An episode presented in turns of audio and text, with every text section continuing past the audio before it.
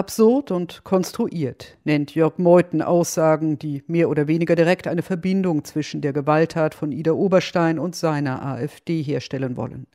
Gegenüber der ARD nannte der Parteivorsitzende den mutmaßlichen Täter einen durchgeknallten Irren.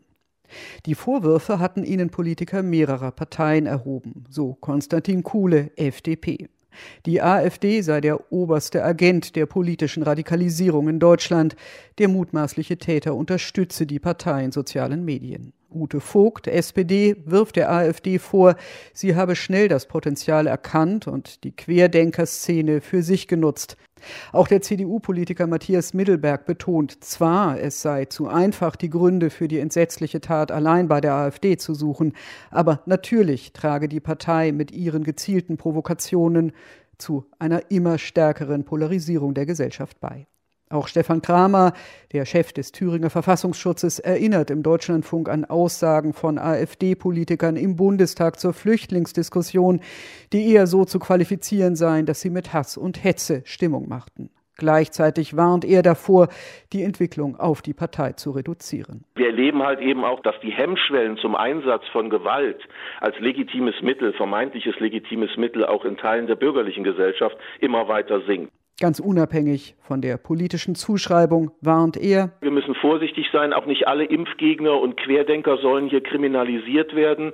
Meinungsfreiheit, Versammlungsfreiheit, ganz wichtige Güter, aber wir müssen eben erleben, dass Tötungsfantasien, Revolutionsgelüste und quasi der vermeintlich legitime Widerstand gegen die Corona-Diktatur in den letzten Wochen und Monaten nicht nur im Netz, sondern teilweise eben auch in der analogen Welt immer weiter eskaliert sind. Sicherheitsbehörden haben Teile der Szene schon länger im Blick. Bei der Vorstellung des Verfassungsschutzberichtes betonte vor Monaten auch der Chef des Bundesamtes Thomas Haldenwang, das Interesse gelte nicht Kritikern staatlicher Maßnahmen. Sondern es gilt den Gewaltaufrufen und den Angriffen auf unsere Demokratie ob es sich dabei um Verschwörungsideologien jeglicher Art oder Protagonisten der Querdenkerbewegung handelt. Es wird deutlich, dass hier eine Agenda über die reine Mobilisierung zu Protesten hinausgeht. Auch die Sorge der Berliner Politik gilt seit langem der zunehmenden Radikalisierung und Gewaltbereitschaft in der Gesellschaft, nicht nur unter Querdenkern. Eine Hoffnung, sich dem entgegenstellen zu können, galt Gesetzesänderungen.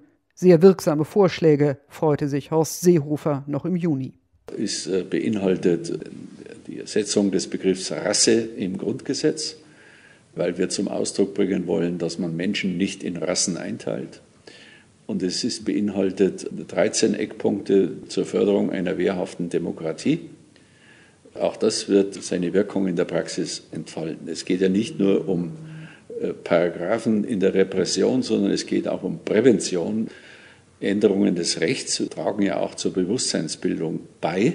Beide Vorschläge allerdings scheiterten an der Unionsbundestagsfraktion. Seehofer hatte das schon früher kritisiert. Heute tut er das erneut in der Süddeutschen Zeitung, ohne die Fraktion zu benennen. Der Bundestag habe Initiativen gegen Hasskriminalität ausgebremst, beklagt er. Und er nennt außerdem das Waffenrecht. Ein Vorschlag aus seinem Haus sah unter anderem die Möglichkeit vor, psychisch auffälligen Personen den Waffenschein zu entziehen. Auch dieser Kabinettsbeschluss ist vom Bundestag gestoppt worden, sagt der Bundesinnenminister und meint auch hier CDU und CSU.